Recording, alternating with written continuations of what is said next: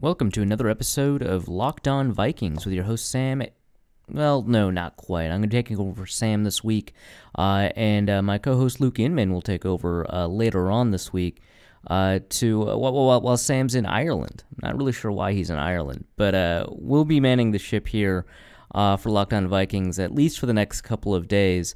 and today's episode, we're going to be talking about something that you know I don't think gets a ton of play uh, pre draft player visits. Now, I know a lot of people have been talking about who exactly have visited the Vikings on their top 30 visit, but not a lot of people talk about what that might necessarily mean, whether or not a team is actually interested in some of the players that they pick up, whether or not some teams use player visits differently, and what are the rules regarding those top 30 visits. Uh, it's true, for example, that the Vikings get, you know, 30 visits that they can, you know, bring players in uh, to have you know those private interviews and one-on-one FaceTime sessions. But a lot of people don't realize that some of those players that are invited to the Vikings official top 30 event don't count against the Vikings top 30 visits because. Uh, any player that lives within 50 miles, uh, their hometown, their college, or the high school they attended within 50 miles of the actual team headquarters, which is now at Eden Prairie, doesn't count towards the top 30. And so there's two uh, of those players. Jack Cichy from uh, from Wisconsin, who's a Wisconsin native, but actually went to uh, Hill Murray uh, in Maplewood. Uh, and Frank Ragnow from Arkansas, who actually went to Victoria, Minnesota, which a lot of people are already aware of. Um, but because those two are free, they don't actually count towards the Vikings' top 30 visit criteria. That does make it a little bit easier uh, for some teams in Texas or Florida, uh, where you know there's a recruiting hotbed or there's a lot of really good schools. But you know that's just kind of how it is. Uh, unfortunately, that doesn't mean, for example, that the Vikings got a free visit out of uh, Dallas Goedert, uh, who did come in for the top 30 event. Um, but how often do the Vikings actually draft some of these uh, some of these guys that they have in?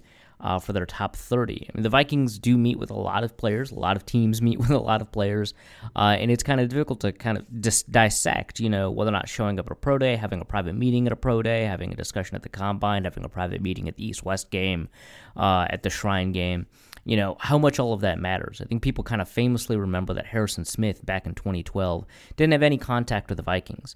The same is kind of true of Eric Kendricks, uh, who uh, who didn't have a, a, combine visit with the Vikings or anything else. Uh, so how often do do players that end up having private workouts with the Vikings end up actually on the roster in some capacity? Uh, we'll go into that in a second, but let's also talk about just real quickly uh, what it means when a when a team has a player visit because I think it's more than just uh, you know signaling interest because there's no reason that a general manager would want to tell other people uh, that they're interested in the in the following 30 players. In fact, one of the reasons that you could have a player over for a visit is to have a smokescreen.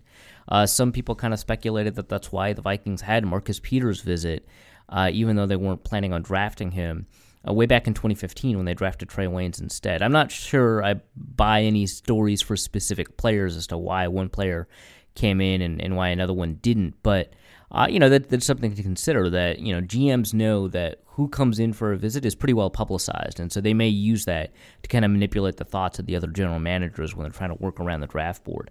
Um, but there's all sorts of reasons. Uh, you know, teams will double check injury history. Uh, they'll check criminal history. They'll ask questions to players who who kind of have unresolved, uh, you know, off-field concerns. Uh, and know, that's one reason, for example, that uh, that you'd bring in Marcus Peters, who's famously had off-field concerns, and maybe you want a one-on-one meeting. That also means if if you're doing that kind of double check, that also means that the players that are coming in for a visit are still being evaluated, and they may not end up being high on a team's board uh, when all is said and done.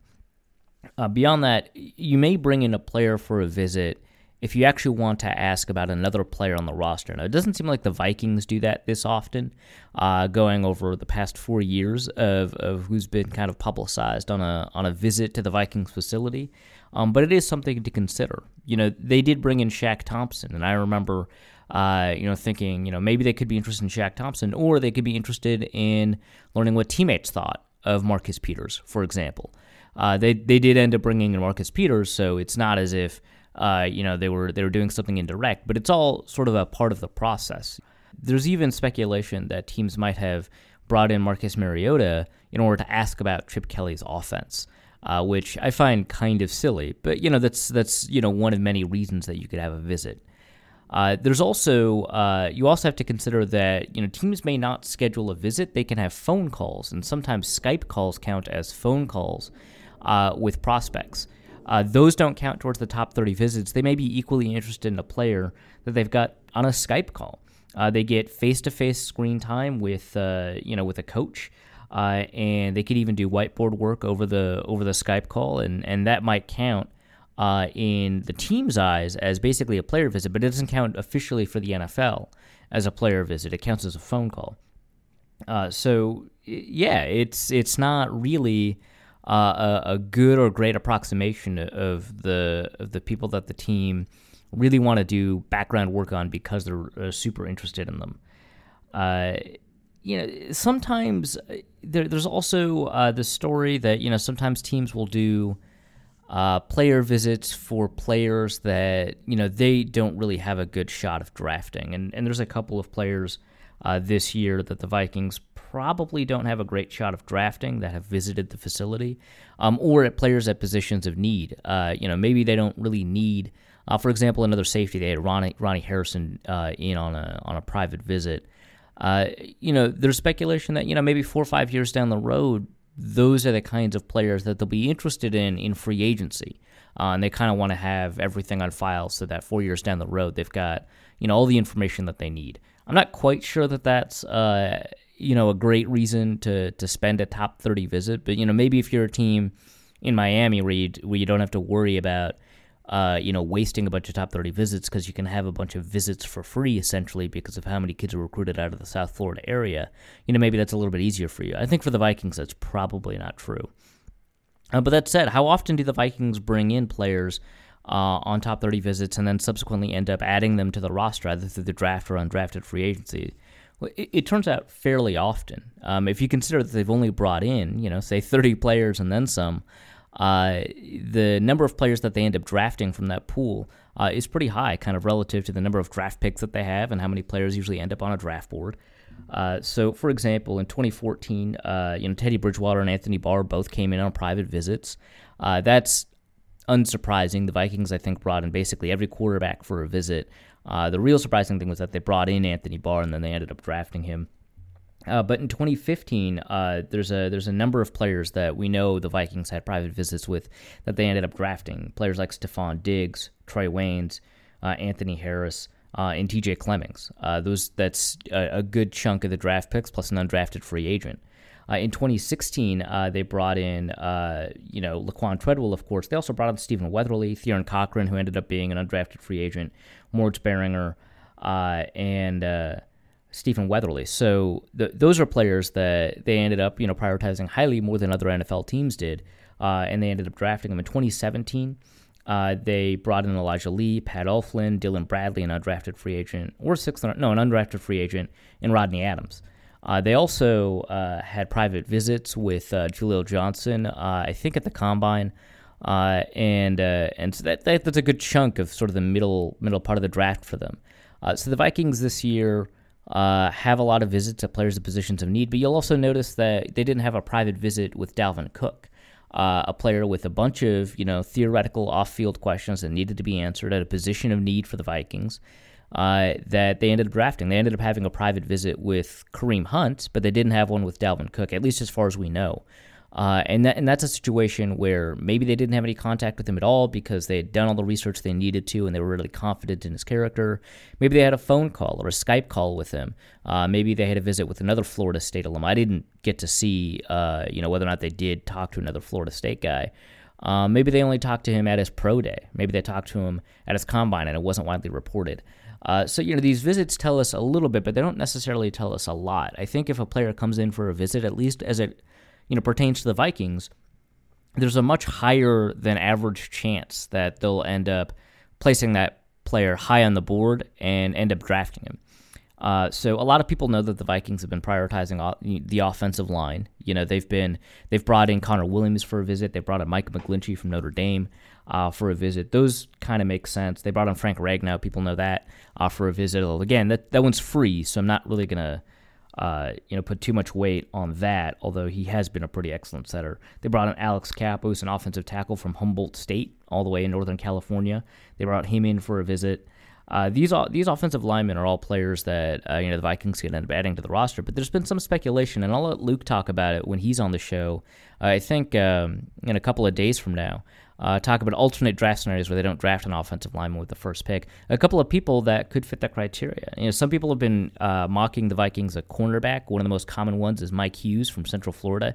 He came in on a visit too. Uh, and and Hughes already meets kind of the Vikings criteria for what they tend to look for in a corner. He ran a fast enough 40. Uh, he's got enough length, uh, you know, with uh, with his arms and his height. Uh, he'd be kind of an interesting ad. They brought in Dallas Goedert, uh, like I mentioned, a tight end. if they go with a tight end in the first round, some people have drafted them. Mike Gesicki. Um, Dallas Goedert's another example. He's a little bit more well-rounded. you know, he's a guy that you know they might be doing their homework on. They actually even also brought in Jake Wieneke, um, his teammate uh, in for a visit. So, you know, you could interpret that as maybe additional interest that they have in Dallas Goedert, or maybe that are individually interested in both Wieneke uh, and Goedert, although they might be scared off of Wieneke. He ran a pretty slow 40. Uh, the Vikings tend to have drafted players that have been really athletic until it came to Laquan Treadwell. Treadwell hasn't worked out. Uh, so they'd have to be really, really confident in Jake Wieneke uh, for uh, for them to be all that interested but they have you know they have a, if you take a look at some of these second round guys uh, there's a there's a diversity of options. Uh, they've got a couple of receivers not just Jake Wieneke but they brought in you know Anthony Miller Dante Pettis uh, they brought in Jordan Lasley a wide receiver from UCLA uh, receivers that are expected to kind of go in the middle of uh, middle of the draft you know second third fourth round probably third or fourth round for most of those guys uh, and uh, they're bringing in some defensive players. Now we know they brought in Nathan Shepherd for a visit. This is a guy that, at, you know, at three technique, it's not a particularly deep position in the draft. It's somebody that they might be prioritizing uh, somewhere in the second round. There's even some steam that Nathan Shepherd could go somewhere in the first round. If the Vikings, you know, they've got a one-year contract in Sheldon Richardson, they don't have a ton of depth at defensive tackle. They may end up going defensive tackle a little bit earlier. Uh, there's also players that uh, you know kind of complement each other in kind of really weird ways. So both uh, North Carolina State uh, skill position players that people have been looking at, Jaylen Samuels uh, and uh, Nyheim Hines, the guy who ran a 4.38, both of them could probably fit the Jerick McKinnon role pretty well. Both of them came in for a visit as well. so you know there, there's there's a lot to I think be gleaned from these visits, but not so much that I think we should reduce our understanding what the Vikings draft board is going to be based off of their visits. And it, it, there are players that they've talked to that they didn't bring in on visits. Uh, for example, they talked to Billy Price at the Combine. They talked to Kyle Lauletta at the Senior Bowl. They talked to Harrison Phillips at the Senior Bowl. Uh, they talked to Mike White at the Combine. Dalton Schultz, another tight end, this one from Stanford. They had a workout with him. Uh, Scott Quessenberry, another offensive lineman, they talked to him at the Combine. Uh, there's a lot here that tells us that you know the Vikings have maybe a particular type of player that they want to talk about or talk to, um, but not necessarily that we can limit our understanding what the Vikings draft board is eventually going to be. A couple of interesting things that I think pop out from the visit. They did bring in PJ Hall, a defensive tackle from Sam Houston State. He's been kind of getting a lot of buzz. Super recently, he had a phenomenal workout, one of the better workouts we've seen uh, from a defensive tackle at his pro day. Really great stuff. He kind of fits the athletic requirements of what the Vikings look for. Uh, in a defensive tackle. So I wouldn't be surprised if they prioritized him in some way, uh, just because they do need depth at defensive tackle. He is one of those kind of rare athletes at defensive tackle that you you usually see drafted in the first or second round. He's probably still going to be available. Uh, he was super productive when he was there at Sam Houston State. You just have to ask like, hey, he's a, an FCS player. How's that going to translate? Um, but you know they brought in. I wish I knew how to pronounce this guy's name. An Oklahoma receiver. I think he ran a four three two uh, at his uh, at his pro day. It cost a lot of buzz. Jeff Bidet, Badit. I'm not quite sure. It's an Oklahoma receiver. I uh, didn't get a ton of receiving yards, even though Baker Mayfield was there. Uh, I guess Mark Andrews and CeeDee Lamb were sucking up kind of all the targets. Um, but he's a potential kick returner for the Vikings, and that's something that Nyheim Hines and Jaylen Samuels also could potentially do uh, f- for them. Um, I, I, think that if you take a look, what's kind of most interesting to me is if you take a look at the players that could potentially play on the edge, they're all these kind of middle round guys that generally have really good flexibility. They don't necessarily have a ton of power. They don't necessarily have the greatest injury history.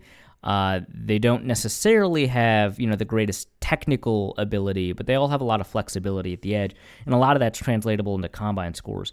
Uh, and the guys I kind of want to point out, so they brought in Uh, I think they brought in uh, Kemoko Turay and Uchenna Nwosu, uh, who are these kind of three-four offensive, uh, you know, outside linebackers slash edge rushers. They brought in Lorenzo Carter from Georgia, another kind of three-four edge rusher. And they also brought in. They also uh, had individual discussions with Marquis Haynes at the Senior Bowl. Uh, they talked to Kylie Fitts, uh, who uh, who tested through the roof. He's kind of like I think a prototypical Vikings pick in the mid rounds. Uh, don't be surprised if the Vikings in the middle of the draft uh, decide to uh, end up going for a, a, defensive end or an edge rusher, despite the fact that they're already good there, uh, because they want a long term answer to what's happening with Everson Griffen. They want some competition with Tashawn Bower and Stephen Weatherly, both guys who also tested through the roof and kind of have a long term bookend to pair with Danielle Hunter, as well as additional depth as, as time goes on, because they've always drafted, uh, you know, those super athletic edge rushers uh, as as constant kind of insurance uh, going through, and they don't really spend high draft picks on those guys because they've always been able to spend third and fourth round uh, draft picks uh, and and get production there. Now it's a little bit cheating. They did trade a first round for Jared Allen, and and he kind of manned the position for a long time, so they didn't need to spend a first round pick. Uh, but for the most part, the Vikings have been pretty happy getting third and fourth round guys, maybe a sixth round guy in Stephen Weatherly, you know, a drafted guy in Tashawn Bower, as long as they kind of fit the athletic requirements. And players like Kylie Fitts, Uchenna Nwosu, uh, they all fit that. Marquis Haynes, uh, I, don't recall his testing off the top of my head, but he's got a lot of bend. Uh, another guy to think about who is at the Senior Bowl who might end up going high, who I don't have on the Vikings kind of contact list, is Ogbonnia Okoronkwo from uh, from Oklahoma. Anyway, th- those are the guys that the Vikings have talked to. Some of these guys the Vikings are probably not interested in at all, or as a result of the talk that they've had, are less interested in than they normally would have been. Uh, some of these guys are guys you totally would have expected. Connor Williams, Mike McGlinchey, offensive tackles makes a lot of sense. They talked to Billy Price uh, at the uh, at the combine. That makes a lot of sense. They talked to Frank Ragnow. They brought him in for a visit. Brian Allen, a center from Michigan State. Uh, that all makes a ton of sense. Scott Quessenberry, UCLA. They talked to him at the combine. They also probably you know kept an eye on him at the Senior Bowl, which is kind of interesting because they weren't there for the first day of the Senior Bowl because they were dealing with uh, with a playoff loss that occurred right before it. Um, but yeah, you know, I, I, think that for some teams, keeping track of who uh, they visit with, who they bring in for private workouts, all that, I think for some teams that's not great. I think it's kind of a lost cause. I think for the Vikings, I think it gives you a little bit more information. Uh, and so just to round out that list, so you all have a, a, really good idea of who they visited with. I already mentioned Williams, McGlinchey, and Hughes, and Ronnie Harrison, Dallas Goedert, but they also visited with Justin Reid, Anthony Miller, Lorenzo Carter, Nathan Shepherd, Dante Pettis, Uchenna Nwosu, Kemoko Turay, uh, Holton Hill. Uh, I already mentioned Alex Cappa, Jaylen Samuels, Nyheim Hines, Jordan Lasley, Jack Cichy, Jake Wieneke, PJ Hall, Devontae Harris, a cornerback from Illinois State, uh, Quentin Poling, uh, and Matthew Gono, a guard from uh, from Wesley, who I've never heard of. Uh, those are the guys that the Vikings have had some contact with. Uh, they they range the the draft. Some of those guys are going to go in the first round before the Vikings even have the opportunity to draft them. Some of them are going to go undrafted, uh, and the Vikings are going to be able to kind of contact them. Uh, that might even be kind of they might even be able to use that as kind of a recruiting pitch for undrafted free agents. Um, but those are the guys to, to maybe keep an eye on throughout the draft process. If you only wanted to look at a couple of college players uh, in preparation for the draft coming up in a couple of weeks, uh, then uh, then there's your list. You know those guys. Um, so you can find uh, all the Locked On podcast at lockedonvikings.com. Uh, Sam Ekstrom normally is the host, and I'm sure he's a lot more structured and a lot more charismatic, and I'm sure you you can't wait to get him back. But right now he's in Ireland, so you can't. Uh, you can follow me at Arif Hassan NFL. You can follow uh, Luke Luke Spinman or Luke Inman is gonna host a host an episode in a couple of days with me uh, at Luke underscore Spinman, uh, and you can follow our work at ZoneCoverage.com.